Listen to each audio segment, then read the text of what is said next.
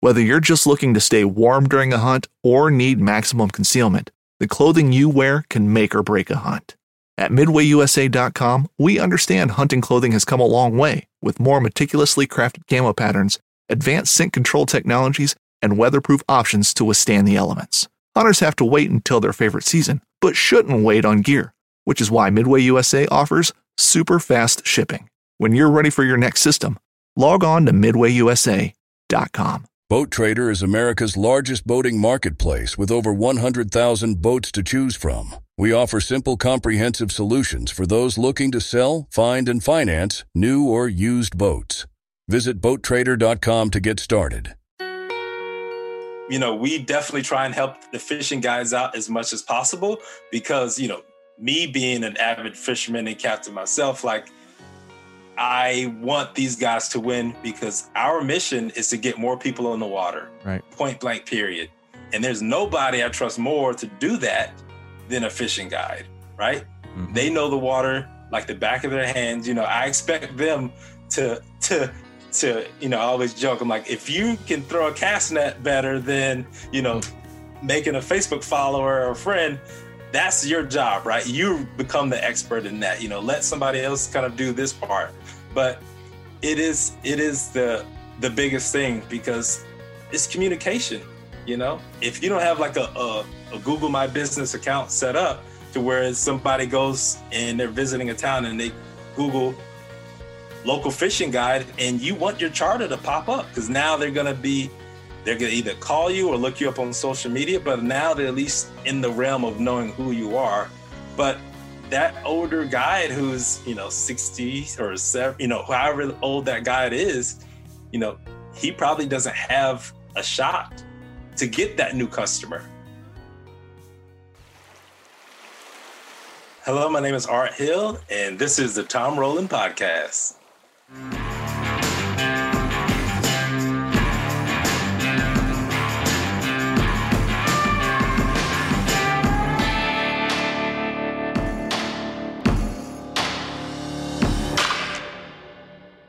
this upcoming concert season will be all about the boots, and Tecovas is your stop for the best in Western style. Tecovas has seasonal and limited edition offerings this spring and summer, including men's and women's boots, apparel, hats, bags, and more. All Tecovas boots are made by hand in a time honored tradition with timeless styles that are always on trend. And Tecovas has first wear comfort with little to no break in period. It's hard to find this level of comfort paired with this level of style. Stop by your local Tecova store, have a complimentary drink or two, that's WCB style, and shop new styles. The smell of fresh leather and friendly staff are at your service. Many stores even have leather custom branding to make your boots truly personalized. And with regular live music and events, there's no in store experience like it. If you can't make it into a store, just visit tecovas.com. That's T E C O V A S.com. They offer free shipping on all boots, as well as free returns and exchanges, and ship right to your door. Go to tecovas.com and find your new favorite pair of boots today. Hunting boots are a critical component of any successful hunt. Whether walking a short distance to your blind or trudging miles through rugged terrain, your feet are carrying the load. Without the right boots, you could give up early and lose out on that trophy just over the ridge. At Midway USA, we make selecting boots for your next hunt easier. With just a few clicks of a mouse, you can decide on what's important, like waterproofing, insulation, size, width, and savings. For just about everything for shooting, hunting, and the outdoors, check out midwayusa.com. Hey guys, welcome to the podcast today. Got a great podcast for you. We got Art Hill. He's with Rogue Marine Advisors. And Art has been somebody that I've gone to and asked a bunch of different questions over the years about digital marketing, about things that I don't understand with uh, with how we're being marketed to um, uh, through our cell phones, through our websites, through everything else. And Art has a tremendous amount of experience. He's a he's a guy that really likes fishing, so I trust his his uh, advice and judgment. And wanted to get him on today um, to talk about just the future of digital marketing and how that applies to the outdoor space that we all love so much. Uh, and some of the things that he talks about are pretty surprising about how um, you might be targeted in your uh, email, in your uh, social media, um, when you visit websites, all of that stuff. He tells us how it all works, and and uh, it's pretty interesting. But Art has a uh, a podcast. that's on the Waypoint Collective. It's called Maritime Moment. You can check that out. You can check him out at Rogue Marine Advisors, and uh, just a cool dude. Um, also, we got another little bit of news right now. Just uh, checking in on on lots of different things. If you want to join the inner circle, that is the place where you can communicate with me directly. You can get um, uh, updates on everything new, including new podcasts, new shows on Discovery Channel, new shows on Waypoint, new shows on YouTube. Any new any new thing that we've got going on, that's the first place that I'm going to announce it. That number is 305 930 7346. Uh, text the word team T E A M, team, to that, and you will join the inner circle and start to get some updates. I won't hammer you with unnecessary things, but when something new comes out, I'll hit you with that. And uh, that is also the place where you can contact me and ask questions. If you like this podcast, I haven't asked for this in a long time, but if you do like this podcast, man, the way that you could thank us for doing the podcast or just be in support of the podcast is to go to iTunes and leave a rating and a review. A review is really important. Uh, just just go on there, say which episode you think is your favorite or what you like about the show or whatever, and that really really really helps. Um, so that would be awesome. Apple, iTunes. We're also on every other platform that podcasts are on. Um, including Spotify. And Spotify is, um, you know, we're starting to get more and more and more listenership over there ever since the Joe Rogan moment where Spotify bought Joe Rogan's show. His show is now available exclusively and only on Spotify. So a lot of people have moved their podcast listening uh, habit over there and away from some of the other platforms that they might have listened to him before. He's got the most uh, popular podcast in the world. So uh, where he goes, lots of people follow. So if you are one of those people, we are certainly on Spotify and you can find us over there. And you can follow the show there. You can follow the show on iTunes or any other um, platform that you like. You can even see it on Samsung Plus TV, a live video version of this. So if that's uh, of your liking, you can go to the Waypoint TV channel. And just a shout out to Waypoint TV. Um, they have been a, a good friend of the podcast and um, have been in support of this podcast since the first episode. And uh, if you don't know about Waypoint TV, Waypoint TV is a great place to watch uh, hunting and fishing content any way you want to. You can watch it on the website. You can watch it digital. You can watch it uh, on apps. You can watch it on the Plus channels like Samsung Plus TV, Tubi, uh, Xumo, Pluto. Um, there will either be a Waypoint channel or our content will be on Pluto Outdoors or Pluto Backcountry, I think is what it's called. So lots and lots of people are moving towards these type channels, Samsung Plus being probably the most popular, Pluto being the second most popular, and Waypoint content is over there, including this podcast. There is a morning block uh, of podcasts, just like talk shows, and a late evening blo- uh, block, which would be just like a talk show. And uh, instead of that, they have they play some podcasts, and this being one of them. So if you prefer to watch that way, do it. Um, we're also, the videos are on YouTube, or you can just go to tomrowlandpodcast.com and you can see anything or listen to anything that we do there. Uh, if you have any questions, text that number 305 930 7346. And here we go with a great show with Art Hill from Rogue Marine Advisors. Art, what's going on, man? How are you? I'm good, Tom. How are you? Man, can't complain. I really can't. Nobody would listen anyway. Um, but yeah, things are things are good. You know, we've been doing some shooting, doing some fishing. Um, it's been good. What have you been up to? I've been trying trying to launch space shuttles. You know, trying to keep keep all these clients happy and uh, really just really make a lot of content and try and tackle some some clients. You know, it's it's it's busy. Yeah. So so you're uh Let me tell me tell me how your business has grown over and what what you do. So basically, you know, we help marine businesses navigate digital marketing, right? So we come in with a, a strategic session and we really analyze where they are as a marketing company, you know, where they are in their business and then what their goals are. And from there, then we develop a plan of action, right? What content to make? Should we adopt a website or should we go full bore on social media? What does paid social media look like? and then we come up with a plan of action to try and achieve those business goals from that. So, mm-hmm. you know, long story short, you know, we think and then we make a bunch of stuff. Yeah. you know. so like like one one of the things that you're talking about is like what what is referred to as content marketing, right? Like you're making certain content for a company. Now, that has taken a lot of twists and turns over the years. Like, you know, Yeti came out with with their films and it looked like I mean that that really changed the industry because everybody's like, "Oh, okay, whatever they're doing is really working well, so I need to do that." Correct. Where do you think where do you think that is today?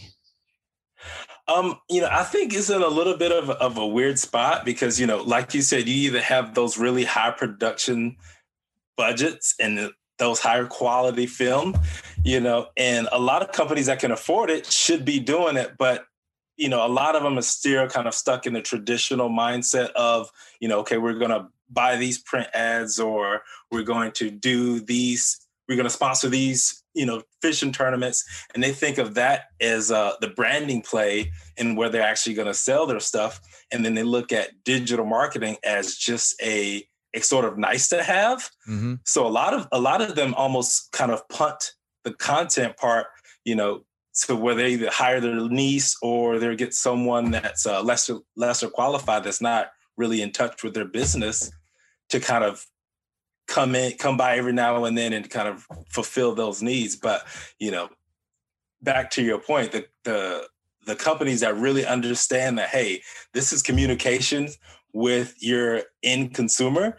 And there's nothing more important than really doing that every day as much as possible and growing that relationship because that's going to pay dividends long term for mm-hmm. your company. Mm-hmm. And so that's that's how you see it. Now, how is it? How is that? Um, how does that discussion go with? I mean, I, I would imagine. I don't know. I try to keep my finger on the pulse of like digital marketing and things, but it changes very fast. And then then I talk to a lot of people that just have no clue.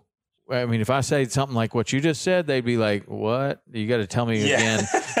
Act like you're talking to a third grader. Like so, yeah. like the the content creation. Like if somebody hires you to do content creation, what what does that look like? Is that photography and video? Is that what what does that look like? Yeah, I mean, video first and foremost, right? Because we can, from video, we can pull the audio out for a podcast or we can take little quotes and make that into a graphic. And as well as video just always outperforms on many different channels, right? So, video, whether it's just, you know, in our offices like right now, or if it's out on the water, or if it's either shooting from a plane, documenting that day to day interaction, as well as some of the full production video commercial shoots, is really, really important. So that's what it looks like for us. But what we've seen just from a, a output standpoint and a reporting standpoint is in we've noticed a shift that the micro content, the smaller videos, the 15 second to 30 seconds, so you know, the two minute videos will do much better than the pillar content, right? Mm-hmm. The one hour show or the episode on, you know, Waypoint TV, right? Right. So all we've actually started to kind of reverse it, saying like, hey, we're gonna buy, you know, companies are really understanding, okay, we need to do this really high polished video. We can put it on our website, we can share it with our partners. But the micro content around it, meaning the smaller videos that you'll see on, on Instagram or Facebook or TikTok, those are just as important because there's going to be a lot more of those chances to actually be seen and that's going to lead to the awareness for the big the big podcast or the big episode or what Right. what that is. Right. I mean, that's certainly the way with the podcast. I wish we had more time because I'd I'd love to, um, you know, break the podcast down into smaller pieces and put those out there more often because they generally do better. And I mean, you're asking a lot from somebody to ask them to listen to an hour and a half long podcast. Like, One hundred percent. so, I mean, you're going to have your dedicated group of people that listen to listen to your your show every week, but for the most part, mm, you know, the majority of the people don't don't have that kind of time. They may be interested in what you're doing, but they're they just don't have the kind of time to devote to that um, unless it's a topic that really really resonates with them. So, I mean, that's the idea. You're always trying to get the topic that resonates, but breaking it down into shorter pieces is is certainly good. Now, when you're talking about a, a, a piece of content that does better than something else, how do you measure that? Because there's a lot of different ways to measure that.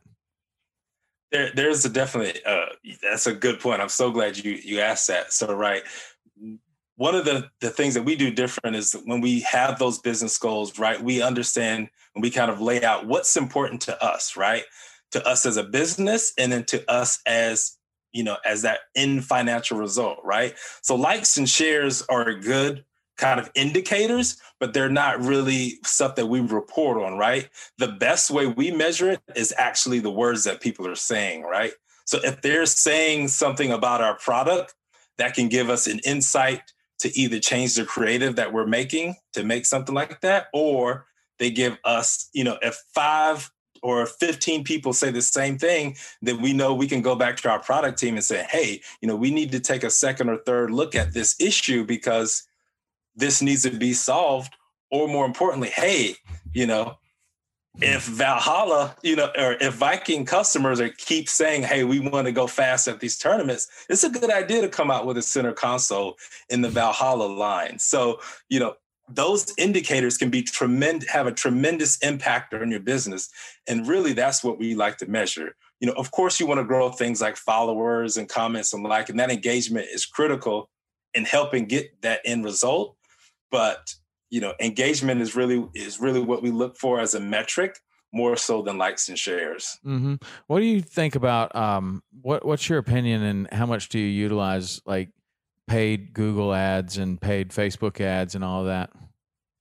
right so and that's that's a great point as well so with the paid ads i feel like a lot of industry you know people have kind of put that over as like is something's too complicated or maybe under or overpriced but we actually use paid to actually build brand as well so if we know that a, a really collection or strong collection of our customers live in a certain city we're going to run paid advertisement that's brand that's talking about our podcast or our episode in in a way that's relatable to them right Mhm. so say kingfish, for instance, right? We know people who fish for kingfish in Alabama do it a lot differently than they do it in Key West. Mhm. So with paid media, we can target a two mile radius, a 10 mile radius. We can target those tournament fishermen who are high net worth.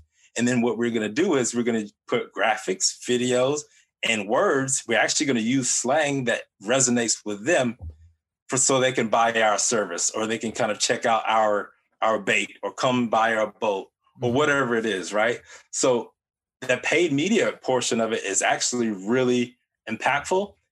And that's where we go to then measure the business, right? So we- if we know, okay, hey, we can go back to the company and say, we've grown sales in this region by X amount of percent just from these paid executions.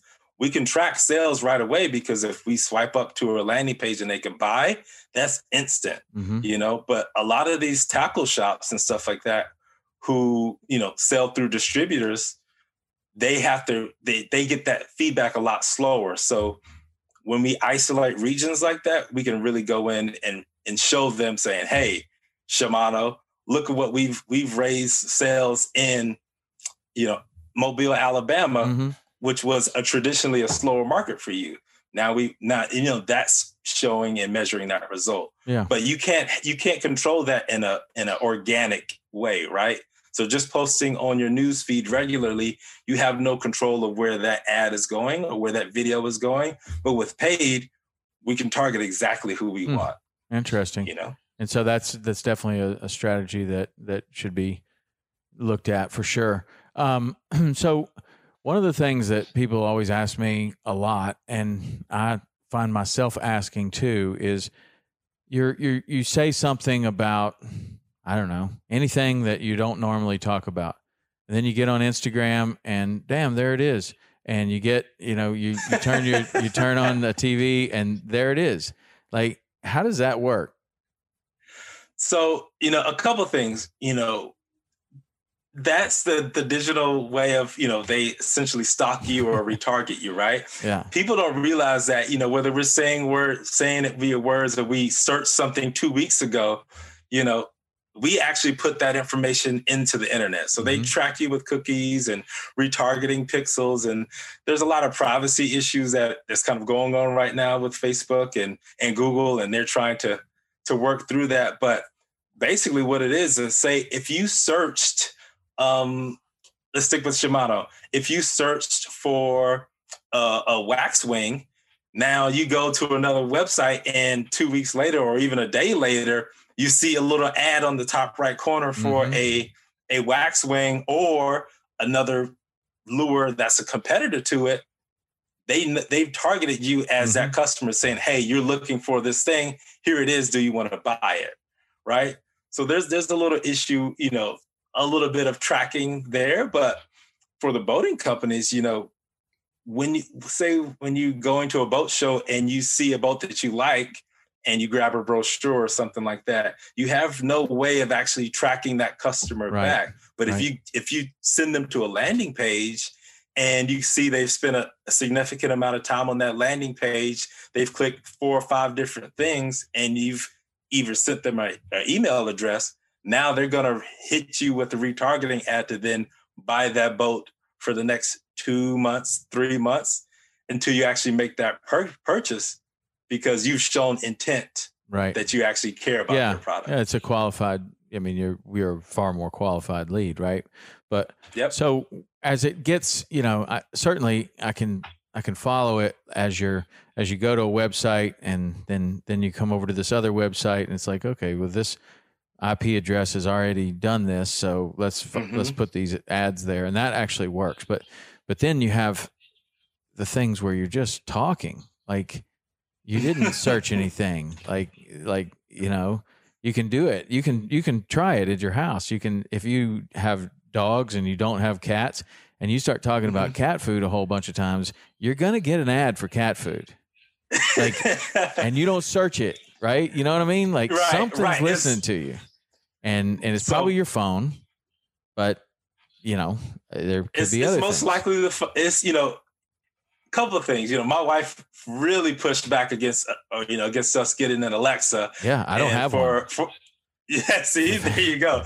It's just like, okay, you're literally letting Jeff Bezos into your house. Right. Like it's, it's going to be, you know, coffee shops and tackle ads everywhere, you know, your fitness equipment for you. they're, they're going to be tracking you all over the place. Right. But, um, you know, I look at it, you know, initially going into it, I look at it as in like, okay, it's kind of like psychology, right? If you've been looking at a car and you know, you or say your friend just got a car, you didn't even search it. Your friend just got this one vehicle that you didn't really care about it, you know, the Hennessey uh, Dodge Ram 700 horsepower thing, right? Yeah. Now, the next week, you're going to notice seven of these things, right? Yeah. They've always been around, but you haven't had that. Your brain pattern hasn't been on it. So I think a lot of it, when when we start talking about stuff, especially things like this, it's just psychology and kind of how humans work then we're like, wow, I wasn't thinking about, you know, doing drinking that coffee shop in Orlando, but here's here's an ad for it. But right.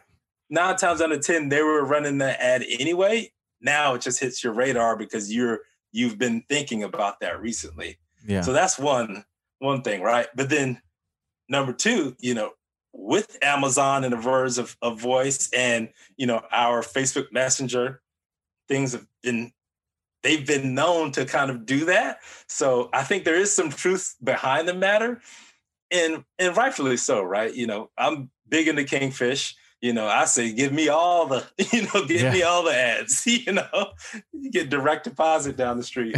so, um, you know, it's, it's, it's great for marketers, but you know, they're, they're having a lot of pushback from consumers saying, Hey, right. wait a minute, you know, at some point it's going to get too much. That was going to be my next question. Like, where do you see this going? Like, is there going to be mm-hmm. pushback? Is there going to be, or or is it going to just get more and more sophisticated eh, that maybe we don't even notice it anymore? I don't know.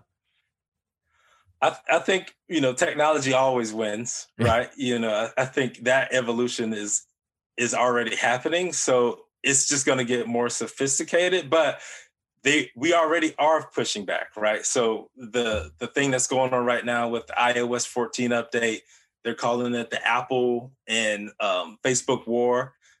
You know that type of thing is came from the consumer saying like, look, you know, Apple is like, we don't want you tracking our customers outside of the Facebook app.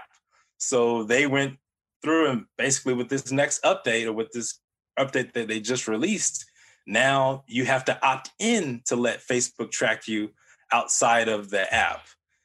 Hmm. You know, because before, if you went and bought, you know, say something from Dick's Sporting Goods or or a tackle shop down the street, Facebook could really actually track that purchase outside of the app. Right.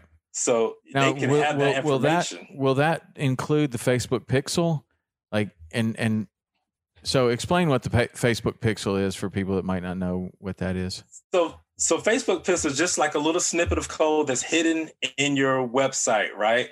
And that basically allows us to track people who come in, see how long they've read what pages, and if they bought something from you, if they checked out in the cart or not, right? It's really kind of tracking your your every move on somebody's website. Mm-hmm. And what it was, so with that, we can see purchases too. So I can target moms who've buy Bath and Body Works, you know, within the last 30 days. From an advertiser standpoint, that's great because that's showing intent for somebody who's actually going to buy. Mm-hmm. But from a consumer standpoint, we're like, we don't want you knowing all our, our all of our information. So that's where that Facebook Pixel co- comes in. And with this latest update, they actually are restricting that to like a smaller window, so we can't track them for like 180 days. Yeah, we could. That window is a lot shorter now. Really, and so you'll yeah. have that trackability for 90 days or whatever, and then it will just disappear, or what? Right. So then Facebook kind of wipes it clean, so you can't you can't track that person as much. And there, in some of the other features, they've actually gotten rid of totally a lot of the attribution. So, you know, I don't want to get too far into the details, but they they've really restricted a lot of the tracking capabilities that they had before in in consideration from the Apple's users. Yeah, but I don't know if that even makes any difference. Like what you were talking about before is you were saying they're going to go. You're looking for a new pair, a new set of tires or whatever, and you're shopping around and you're looking. Okay, this one is you know this is a similar tire. This costs about the same. Uh, there's better warranty on this one. There's whatever. You're you're making your decision. Well, you're probably going to buy those tires within the next couple of months, probably within the next 90 days. So mm-hmm. if you have that tracking window as a as a manufacturer or a or a retailer, that's probably all you need. I mean, a really long window would be you're thinking about buying a a, a 42 yellowfin. Like exactly. that might be longer. Exactly. Because you know, there's some competition out there. You want to make sure it's the right boat, but then there's a 25 month back order. Like so, right. you're going to continue to looking and continue to do these things before you actually drop the deposit, probably. Right. And right. that's a much longer purchase. I don't know. I guess. I guess if it's not a much longer purchase for everybody. I'm kind of kind of thinking about a boat like that. That's like a dream boat that that most for most mm-hmm. people, but a lot of people just have that kind of money. They just drop it like it's nothing, and and you see it you see it more and more today. Like man, yep. I just can't believe how good the economy is after after being closed down for a year. Like it's crazy. It's Isn't it crazy it's to a, you? The 1911 is one of the most iconic firearms in history. Designed by John Browning, the 1911 was the standard issue sidearm of the U.S. military from 1911 to 1985. While Colt produced the original, Almost every major firearm company has produced its own version. It's wildly revered for its reliability, crisp trigger, and is still a favorite for all types of shooters. Whether you're looking to buy or build a 1911 and just about everything for guns, log on to midwayusa.com. Midway USA brand product designers have one straightforward goal develop high quality, technically sound products and deliver them to customers at reasonable prices. If you are immersed in the shooting sports industry and pay close attention to every single detail, you know our products are built right and stand up to everyday use. Who has shooting mats and range bag systems to hunting clothing and just about everything for the outdoors? Log on and shop 24 7 with super fast shipping. MidwayUSA.com. It's it's crazy. I mean, I was just at a boat show in Connecticut last weekend, and um, you know, the boat sold before I got off of it. Like we were there taking pictures, shooting video, and the guy came on. He was just like, "Oh, hey, Billy, how's it going? Haven't seen you in a long time. You know, here's my wife. Blah blah blah blah." And he's just like, "Yeah, so so I, I like this boat. You know, can you tell me a little bit about it?"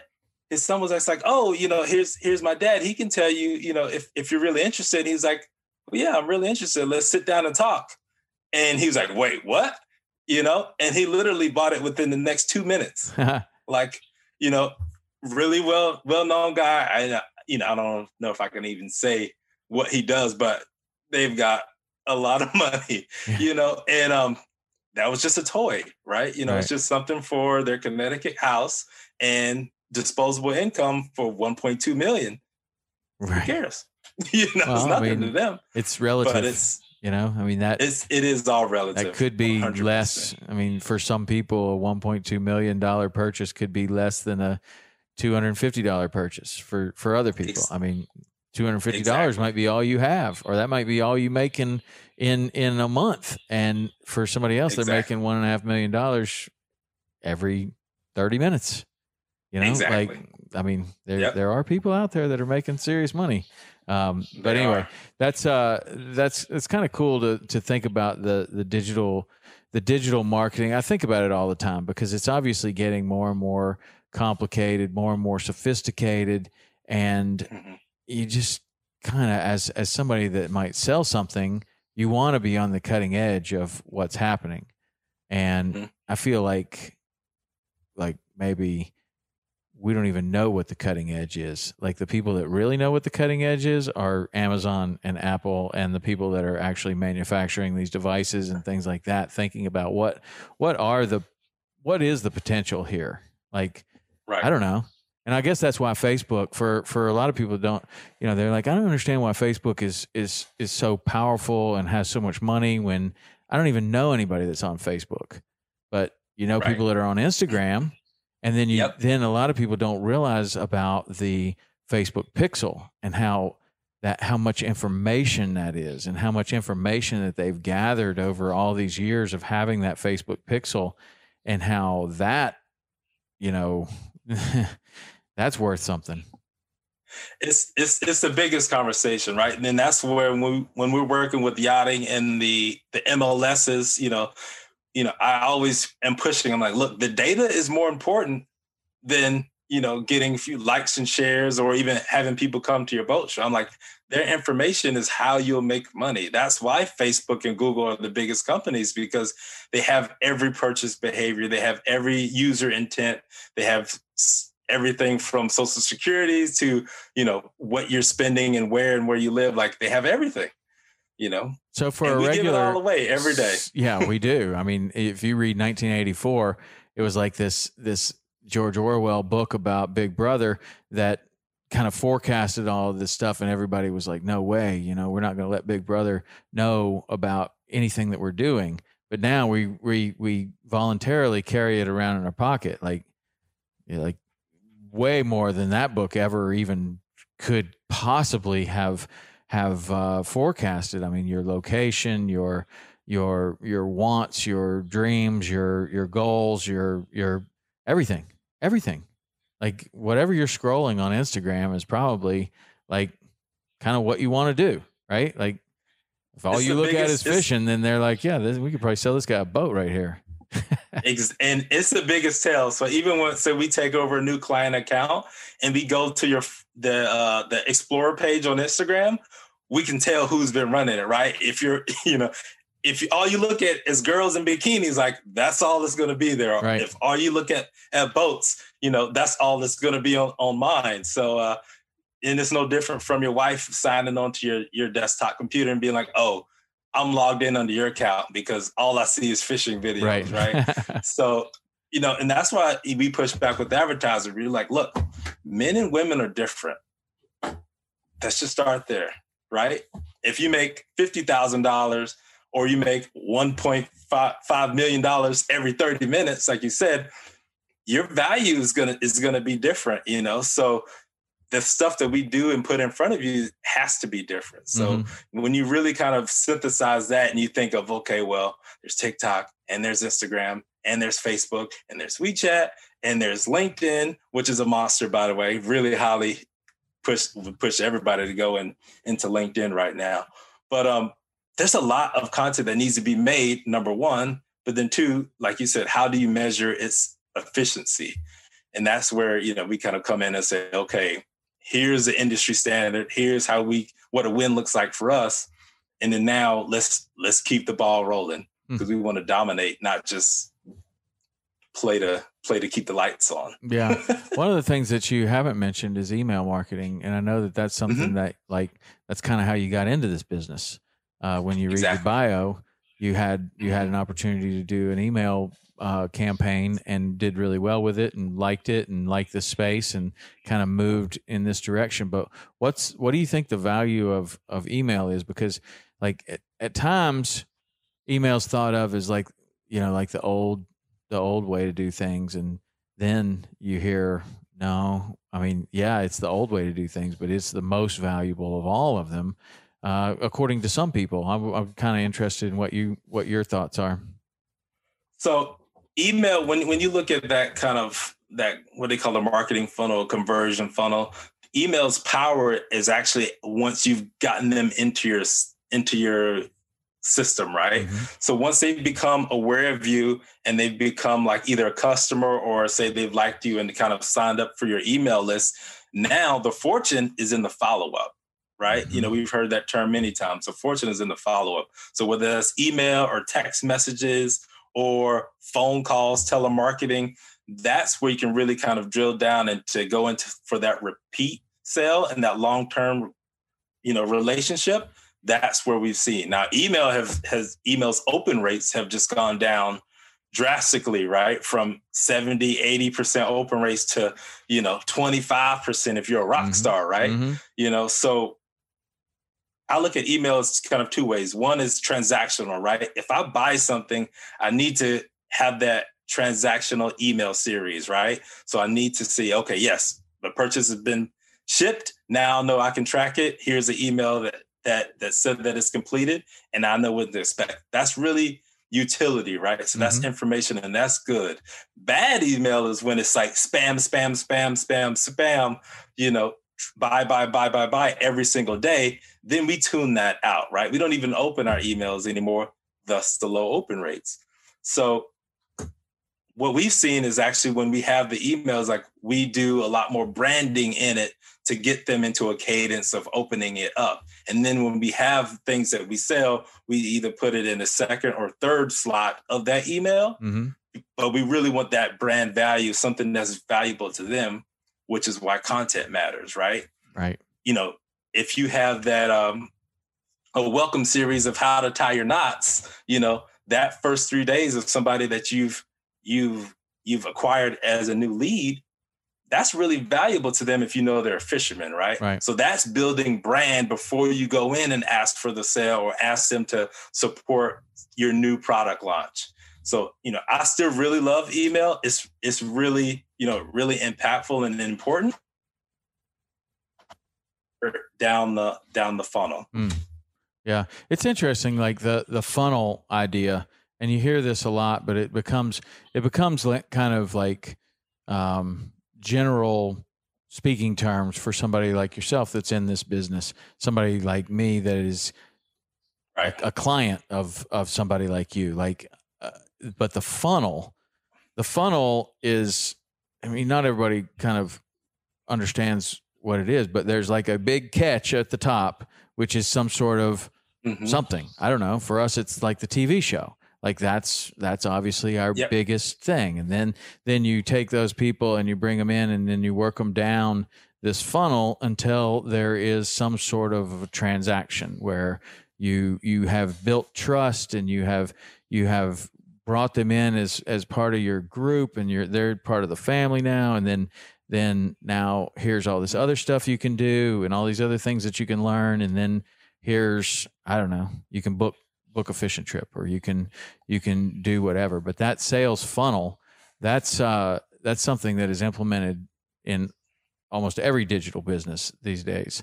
Like but but some mm-hmm. people don't quite get it right. They got pieces and parts of it but it doesn't actually lead down to the to the sale or to the whatever the conversion is right?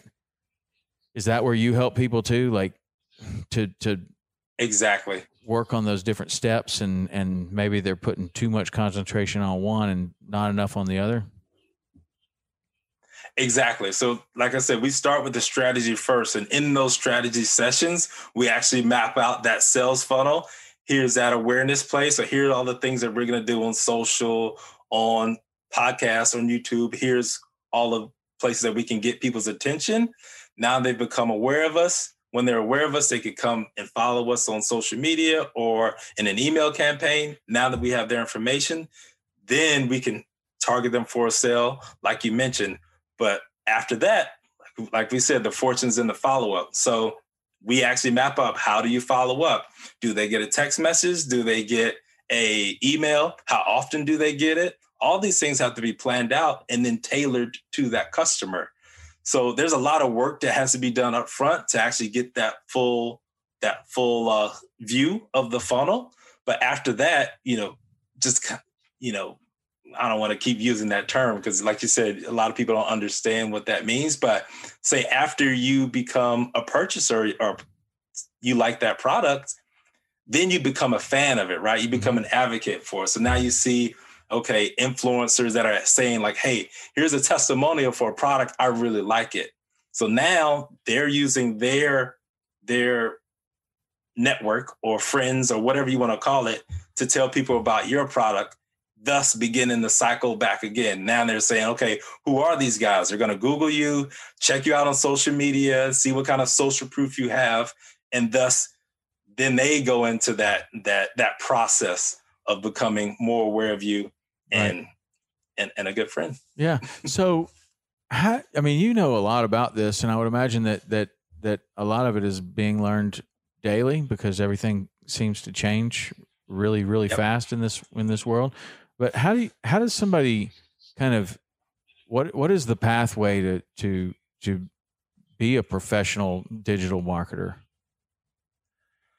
You know, for I think it's different for everybody. Some kids come come straight out of school and do it. Other entrepreneurs, that's all they know. You know, you see in a lot of t-shirt brands that that are just kind of come out of nowhere. They've they bought a Shopify site and they come up with a funny saying, and then off off they go, right? Mm-hmm. You know, one of the one of the the people that we really kind of admire just from a from a consumer standpoint is the um the Billfish gear, right? Mm-hmm. Those guys took their their Instagram account and actually started creating a, a clothing line from it. And it was basically all geared for fishermen by fishermen. And all they did was focus on the sport fishing community. Now every sport fishing team wants their merchandise, their team name to be made by the Billfish gear, right? So the path to become a digital marketer, you know, can can happen many different ways, you know, and I think just like any other thing, right? A fishing guide, a pro athlete, there's levels to to mm-hmm. it. Mm-hmm. And you know, once you get to a certain certain pinnacle, then you branch out into other things. But to your point, it changes every day. And, you know, that's what keeps us going because, you know, as soon as we think, okay, this is the move and we can deploy it to all our clients, then something changes and it causes us to kind of go back. But we'll win a lot more by doing that versus sticking to one traditional things because the delta in between of moving with the customer, there's a lot more upside than reporting or kind of doing what you've always done, you know, those companies have, have seen a, a lot, a lot stronger decline in clients and value and evaluation, you know, because Jimbo down the street always loved buying his boat from XYZ, but he saw seven videos last week on his social media account. And that just now this new boat company just makes a lot more sense. Hmm. Yeah. You know, and and then they call, you know, then we get the phone calls of like, you know, oh, Art, you know, you know, why why did they book with that fishing guide? And he's not even that good. And I'm just like, man. he made a connection with them, right? Well, you know, I'll tell you what, man, that's a that's a very interesting uh, subject right there because I mean, and I've talked about it a little bit before on the podcast, but when when I first started guiding, there was no social media, there were no websites, there was really I mean, you would you could buy an ad in the back of Florida Sportsman or Saltwater Sportsman magazine or some something like that. But other than that, I mean, you dealt with the hotels. You um, you know, were hoping you were on the the list at the fly shop, and then your number one uh, resource for trips were other guides. And the only way that you got those trips were if you were out there all the time. And so yep. you were being rewarded for being on the water all the time. And even if you got a phone call, you didn't want to return that phone call too quickly because it would seem like you weren't busy. Right. So, yep. and people would wait. They would wait. And then the advent of cell phones came out, and then people are starting to answer the phone on the water. And well, that changed a lot. And then websites and now social media. And and you know like with with young people that are that are um, asking about advice about being a fishing guide or or or making a living in the outdoors man it's it's a funny time because it would seem that the more time that you spend on the water the better it would be. That's just all you need to do. Just get out there learn the water be the best fishing guide you can possibly be. But honestly it's not enough anymore. I mean that that is not enough. And and you actually see a lot of these older guides that are so good but they have done zero marketing over their entire career because they almost took pride in doing zero marketing like no i don't have any yeah, more exactly. I, I, don't have i don't have any i'm booked for life right yep that's yep. what that's what it seems like these people are telling you hey i'll fish with you for your whole career but what you're not thinking about is that person could die right yep. like they're getting older too. And so you mm-hmm. start fishing with that guy when he's when he's 65 and he says I'm going to fish with you forever, right? Well, now he's 85 and he doesn't fish like he did when he was 65. And so that particular guide has done zero marketing.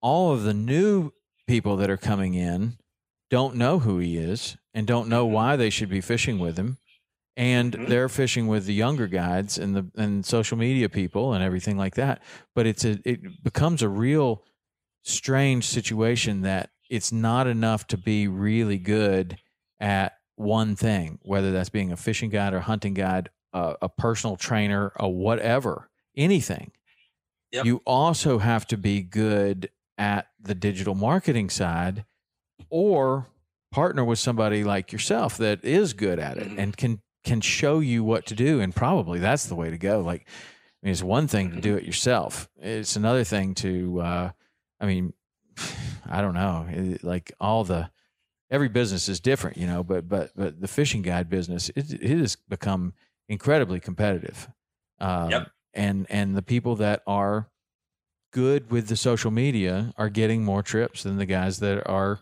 really good with the actual fishing sometimes or a lot of times. And you know, so do you help people like that, like the the fishing guides? You got yeah, some fishing yeah. guide clients?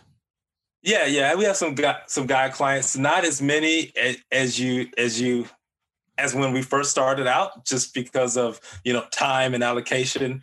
But um, you know, we definitely try and help the fishing guys out as much as possible because you know, me being an avid fisherman and captain myself, like I want these guys to win because our mission is to get more people on the water. Right. Point blank, period.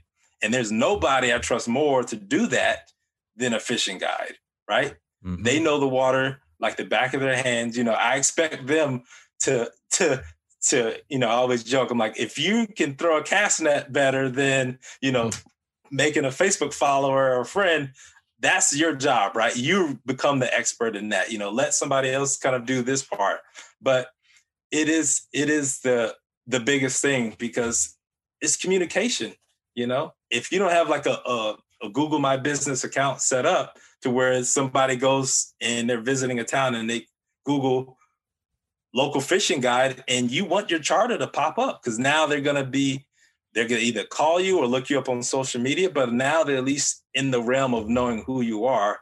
But that older guide who's you know 60 or 7 you know however old that guide is you know he probably doesn't have a shot to get that new customer.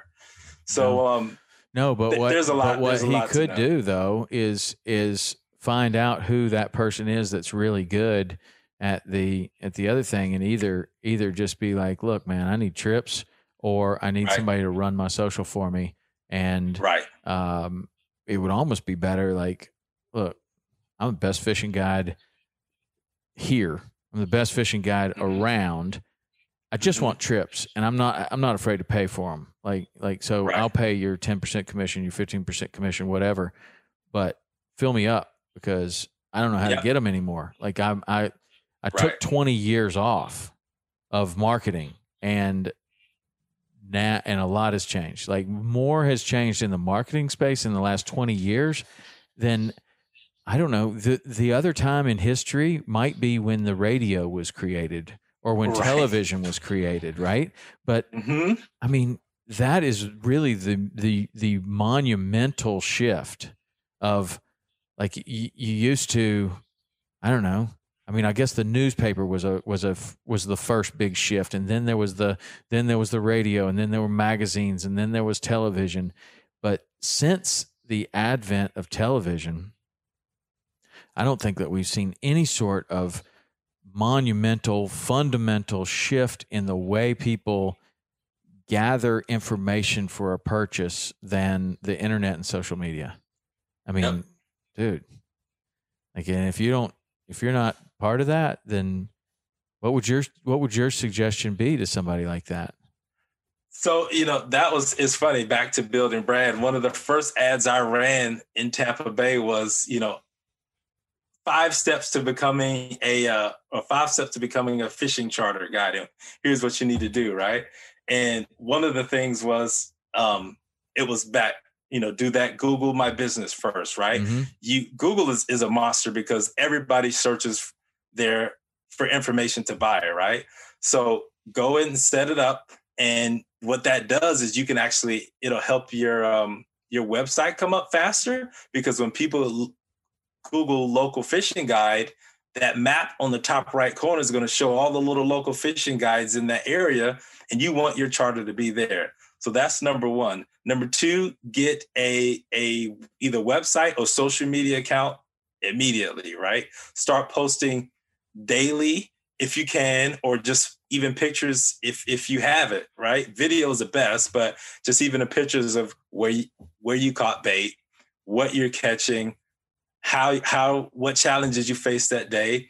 Start putting information out there because you need that awareness, you know, of of you being that expert in your local area you know that's number number two. And then number three use the network right? When you're at the dock and you're you know that's kind of the the the older way of, of kind of doing it shaking hands and getting well known. Well then what you start doing then you can kind of collaborate. So once you see like hey do you have a a social media account? Oh you do great. Can we kind of partner and do some joint things together? Now they're going live on on your charter or vice versa. Now you're cross promoting each other's channels. So it's it's kind of that old dock talk of like saying hey you know we're really booked up. Can you take my clients out tomorrow?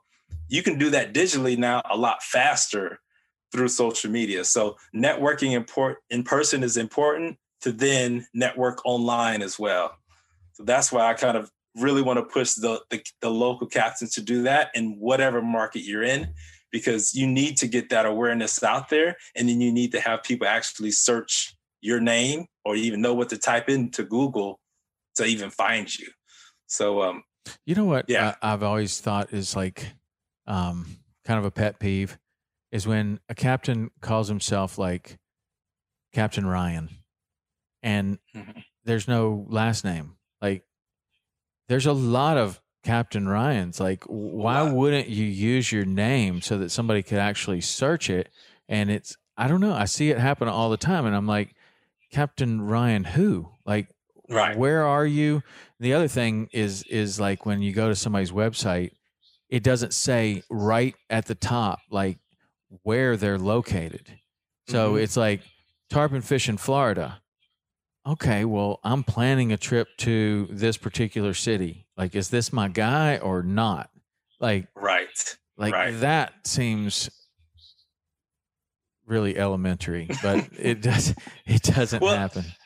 that and and that's you, that's you being in it right that even that thinking is still more advanced than where a lot of the the guys that come in right you know one of the things i always say is like put your phone number at the top of your website Yeah.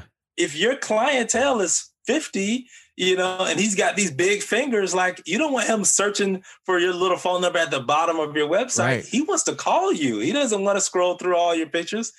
Chances are he already got the referral from a friend anyway. So he just needs to, to actually talk to you. Hmm so make that easy for him right? Right. you know web design theory is is uh called don't make don't make me think. You know treat somebody like the three year old and they're just kind of you know big text big headline who you are where you are what makes you special right? That's the key thing right? Why should we hire you over the next 50 listings on google or the next or the person that we've always always fished with right? Yeah. Well, in That that, in that vein too, like if you're going to go through all this effort and time and and focus to um to build a website and write your own content and stuff like that, At Midway USA, we know the AR 15 is one of the most popular rifles in modern American history. Known for its modularity and widespread use, it's often considered essential to any gun collection. The essential things you need to run an AR 15 are usually always in stock during shortages, things like magazines and 5.56 ammo. Whether you're looking to buy a new AR 15 or buy parts for your modern sporting rifle, log on and for just about everything for the outdoors, shop midwayusa.com. you know, how about get somebody to proofread it?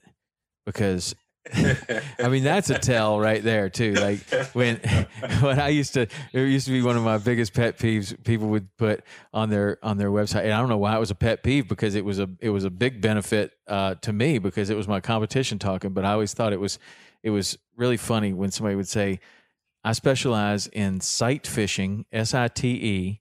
Fishing mm-hmm. for the weary permit, the oh, W E A R Y permit. So I'm like, you're going from place to place looking for tired fish? Like what what is that? I don't know what that means. Like you're sight fishing. Like you're moving from one place to another? Like what is a sight fishing? Not s-i-g-h-t like you're looking with your eyes into the water. I just always thought that was so funny but it, it's just it's like all it takes is is get your wife to pre- proofread it or your or your uncle or or the kid down the street like somebody Yep. that's in school like could Yep. pick that out in like one second you know? But that always and they and they want to do it right? You know like you know even even my wife she's you know or mother-in-law they always say do you need a proofreader i'm like we have a proofreader. We have copywriters and we pay them money. Like you know so that's that's definitely important. But i think to your overall point is like the pipes are changing every day and there's a lot of things that we can do with them so what we fill it with is the most important part right Mhm. whether that's copy, video, which words we choose, you know, those things are the difference maker, right? You know, the communication and what we what we fill it, it that creative that we put out there is really important. yeah so um you uh what was your first job out of college you you were an athlete in college right Yeah, yeah, yeah. So I, I played uh, track, track and uh, football. So I was defensive tackle in football, and then I also actually got recruited from. I went to college for track, So, and the football coach saw me lifting weights and was, was basically like, "Who are you? And where'd you come from? Why are you not on the field?" Much, yeah, yeah. So he was just like, "Oh, you played for Jimmy Wallace," and you know, he knew my high school head coach and called him.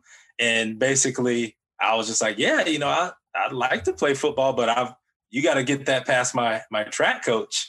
And basically, he pitched it as a your off season is our on season. So he got me was basically like, look, we're here to win championships, and you might get one with track, but you're definitely going to get one with us. What school? And uh, Coastal Carolina okay. University. Right. So um, we won three conference championships, and you know, two I won two with football and one with track. Wow! So uh, it was it was a good good decision. What was your track sports. event? a thrower. So I was I was really good at discus, all conference discus, and hammer hammer throw as well, which the I didn't start throw. until I. Do they even have that anymore? You don't see that much anymore. The hammer. They throw. still they still have it at the collegiate level. Definitely not in high school, but the collegiate level to then lead up to the Olympics, they they still have it. But now, why wouldn't it, why wouldn't you also be a javelin thrower? The javelins, that's a different muscle, man. The jab, you that's more ba- what they actually do is recruit baseball pitchers okay. to throw javelin. The, the arm speed and leg speed that's necessary for that is is outstanding. Right. And uh that that thrower, traditional, strong, big brute that's good at discus and shot put is not going to throw a javelin. Right. But you don't seem like the big strong brute. You seem like more more agile. Uh, I mean, I don't know what you were in college. A lot of people that are yep. college athletes, uh, when you stop lifting as much as as you were in college and stop eating the way that you were in college, all of a sudden people shrink up. I mean, I don't know if you see some of these uh, ex NFL superheroes and you see them today, and you're like, whoa, that guy looks like he's like less than a regular guy. Like I think I might be bigger than that guy.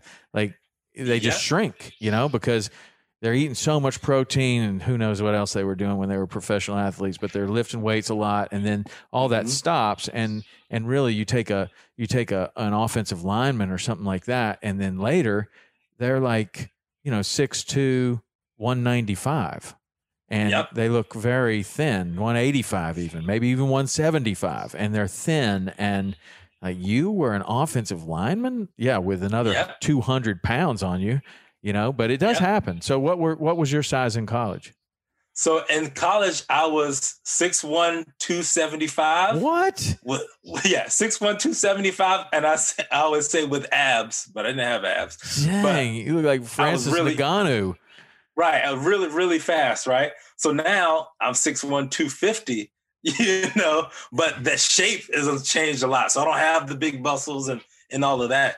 And even in college, I got up to I want to say 290 at one point. Wow. Just and like that's mostly massive. for football or or does that translate it was, into the throwing was, sports too? It was football. As a matter of fact, our track coach was was very hard on us because for for throwing we had to be really agile and flexible. Right. So they had us not do as much bench press as our football coaches and trainers wanted us to and do a lot more Olympic lifts. So that's that was, you know, my personal, you know, journey with that, but you know, the joke for some of the the college athletes coming out of of graduation was you're either going to gain 50 pounds or lose 50 pounds. yeah. So, you know, that the nobody stays the same, you know, right. very, very few stay the same. To your point, you know, it's hard to maintain that 5,000 calorie a day diet and workout, you know, as your age gets up. Right. So, you know, it's, it's really tough to, to, to maintain that. But, um, you know, my wife definitely reminds me of, you know, not what I used to but, but, but uh, still at, at 250, man, you're still, still got some size, right? Yeah. When you were, yeah. when you were doing the, uh, when you were, when you were 295 and Olympic lifting with a coach on a daily basis with a 5,000 or more calorie diet, what kind of numbers are you hitting with your uh, snatch and clean and jerk? I don't rem- I remember we didn't. What was my snatch and clean? I remember the the deadlift was like 500 something. Yeah. So it wasn't a crazy number. My bench press was 375. Dang. And I want to say my you know, for us, the speed was was the thing, Right, right? right. So I always wanted to break, you know, to be a four nine forty. I wanted I wanted that so bad, but it was right at five flat, and I couldn't really get there for speed. But that was that was why I played defensive lineman, right? uh-huh. You know, you have to you, you have to be fast and agile. So our footwork and hand speed was the most important thing, and that's how we were able to defeat the offensive lineman. Was that we were just basically faster with our hands and our feet than they were. And we can just run around run Right. around them using a myriad of techniques. But uh, but yeah, those are those are the numbers that I remember. But it's been a long time. yeah, man. yeah, yeah. So what do you do now to to stay in shape? Not enough. not enough. Not enough right? So uh you know right right now i you know it's it's a lot of sitting at a computer and doing doing a lot of this. But um that's why i do love fishing right? Because Uh-huh. that's when i do get the chance you know it's it's full on full bore you know three day tournament pre-fishing you know fishing that's that's my exercise. But other than that you know we go for walks with the with the um kid around the block walk the dogs, run if I can, you know, just trying to stay active in between working. Yeah, So that's that's yeah. Well, it doesn't the- take it doesn't take that much, man. It's really more consistency is mo- more for than sure. more than anything else. Like, you know, it's like the days when you don't think you have time, you know, to get in 15, 20 minutes somewhere where, where you weren't going to otherwise. But yeah, cool. Yeah. Well, that's, that's cool, man. And so then, then you, you get out and your first job out of college is, is kind of in the marketing space or what? Yeah. So my first job was actually the world's first rock and roll theme park. It was called Hard Rock Park, and they actually came to my college to do a uh, to actually recruit interns to help them build this theme park in Myrtle Beach. Mm. And they came to our um, art class and was just like, look, we need graphic designers and stuff to apply to help us build out our marketing pieces, our, our HR manuals, and all this stuff. And they basically came and saw my work, and then they saw that I did websites as well, and they were like, "Oh, you can actually code and do creative as well as you know do the the graphics." And I was Mhm. like, "Yeah." So they actually went. They actually hired me as a, a paid intern versus an unpaid intern, and were basically off to the races from there. So it went from zero to three thousand people, grand opening, and you know we got to meet celebrities and all this other stuff. So it was you know really really cool right out of college of being thrusted into the limelight, so to speak. Right. But uh, And and been- you were it's been a responsible for all their graphic design and artwork, or or was that already Yeah. kind of created and then you just kind of manipulate it the way that they want it? Uh, both, both. So early on, it was really just created from scratch, but as part of the Hard Rock brand Right. identity, they had their their their brand what they call attributes, right, and assets that they can use. But my job was to actually turn it into a theme park, right, to kind of use it as their their theme park. So we, I worked with the creative team at the time to actually to develop all of that brand messaging and, and look and consistency for the marketing pieces as well as a lot of the in-show and in, in-park creative so restaurants had to be branded roller coasters had to be branded even things down to the sign that goes to the water fountain right Yeah. you know those things were fun like surprise and delight moments that all needed needed work so uh, Oh, that's cool, man. That's cool. very very busy Yeah. And then what what makes you kind of move away from that?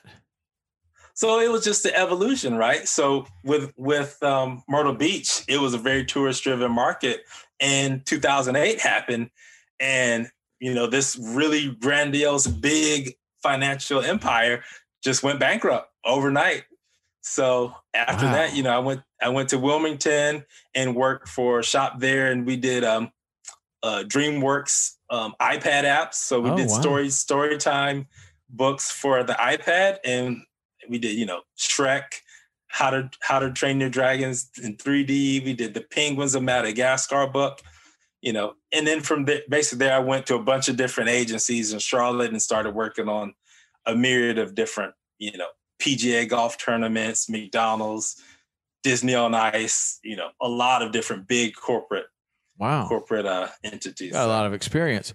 Why is it, do you think, that there are so many pancake houses in Myrtle Beach?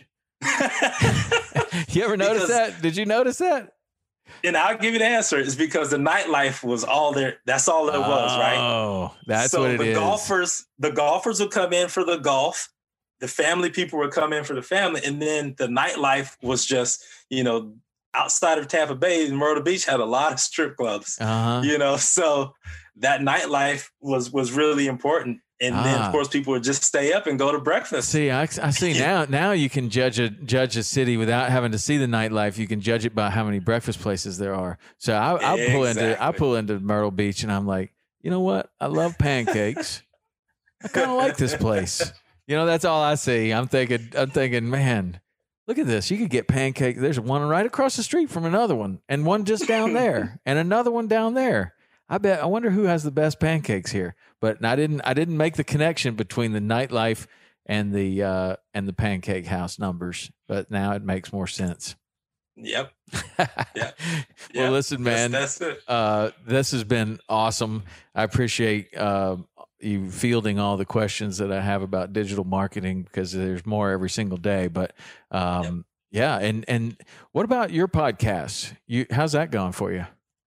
So that that's going good. You know, we we have a uh, a partnership with uh, Mega Yacht Media, which is uh, Lisa Overing, and that partnership is is really good. But you know, it's hard to align our schedules to do the podcast and bring on guests. So we've only up to like seven or eight episodes. The last person we had was was Fly Navarro, Mm. and that he's he's a man, right, from a fishing standpoint. But basically, it's maritime moment, and with that you know, we really interview a lot of yachting and boating enthusiasts and really kind of give them an outlet to kind of en- engage with each other through the podcast, right? Because right when COVID hit, we didn't have a, a way of communicating with the yachting industry because of so many of them were overseas. So we actually created Maritime Moment as a way to keep in touch Mm-hmm. to What- our to our business industry. When you're talking to your customers, how important is is like a podcast for someone's strategy and in content?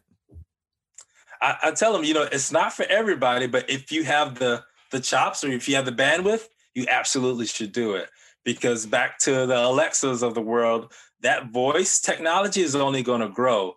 And people are busy and they can consume the podcast while they're working or doing something else. So they might not catch, be able to watch the video on YouTube, but they can listen to it Right. they can listen to it in a podcast on Spotify or Stitcher or or whatever it is, you know. So that communication again is helps with that overall awareness of who you are and what you're trying to accomplish. So. I, I really try and push everybody into a podcast because that's another pillar episode that we can then chop content from it, quotes from it, video from it, and put it out as content. Hmm. Cool. All right, man. That's cool, man. Well, I appreciate all your uh, all your input and um, you know let everybody know how to how to follow you and see what you're what you're up to and maybe uh, how, engage with your company. I guess if if they need some of the services that we talked about, which probably everybody does at some point. hmm Yeah, they can they can find me at Rogue Marine Advisors on Instagram, TikTok, LinkedIn, you name it. You know, look for Rogue Marine Advisors. And then um, as far as the podcast, Maritime Moment coming to Waypoint TV very soon. There so uh, yeah, we're we're real happy to to help anyone. Yeah, man. Well, that's awesome. Well, we're happy to have you on Waypoint. That's going to be uh, that's really good. That podcast network is growing super fast over there, and there's so many new shows coming on every day. So it's it's really cool. Um, but anyway, all right, Art. Good catching up with you, man, and we'll uh, we'll talk to you. We'll talk to you soon. Thanks, Tom. I all right, appreciate buddy. it. Talk to you later. See ya. See ya.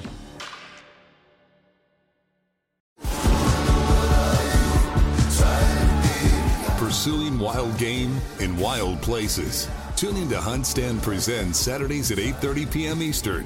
Waypoint TV, the destination for outdoor entertainment.